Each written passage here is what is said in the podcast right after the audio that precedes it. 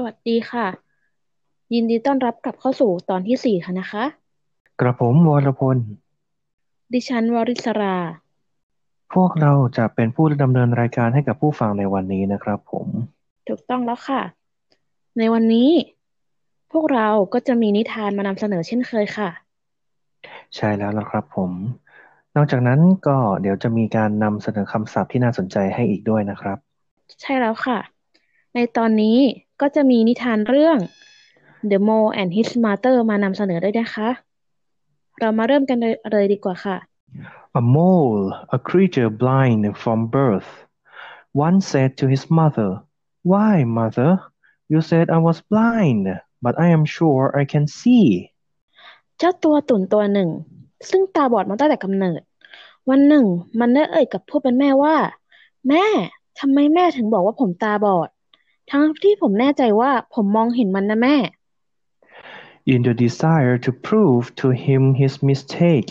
his mother placed before him a few grains of frankincense and asked, What is it? The young mole said, It's a pebble. His mother exclaimed, My son, I am afraid that you are not only blind, but that you have lost your sense of smell. เพื่อหาข้อพิสูจน์ แม่ตุ่นจึงได้วางกิ่งไม้สนที่มียางหอมจำนวนหนึ่ง ไว้หน้าลูกตุ่นตัวนั้น แล้วก็ถามว่า เจ้าตัวตุ่นน้อย มันคืออะไร เจ้าตัวตุ่นบอกว่า มันคือก้อนกรวดจ้ะแม่ แม่ตุ่นจึงอุทานมาว่า เกรงว่าเจ้าจะไม่ได้แค่ตาบอดอย่างเดียวแล้วนะ แต่เจ้าก็สูญเสียประสาทการรับรู้กลิ่นอีกด้วย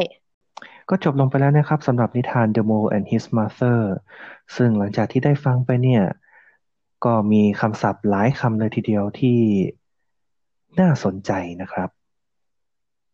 ถูกต้องแล้วค่ะ แล้วคุณวรพลมีคำศัพท์คำไหนที่สนใจบ้างคะคำแรกเลยนะครับผมเป็นตัวละครหลักของเรื่องนี้เลยทีเดียวคำว่า mole ที่แปลว่าตัวตุ่นนั่นเองนะครับผม อืม โอเคค่ะ และต่อไปก็คือคำว่า pebble นั่นเอง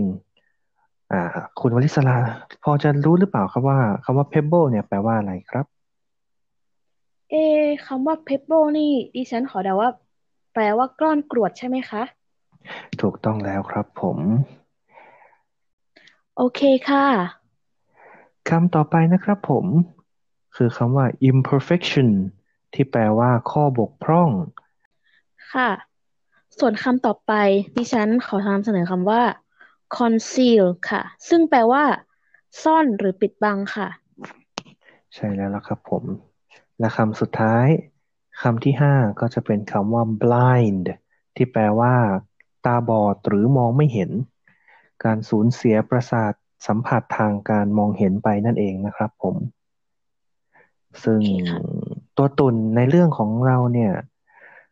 blind from birth วลีนี้ก็จะหมายความว่าตาบอดมาตั้งแต่เกิดอย่างนั้นนั่นเองครับผม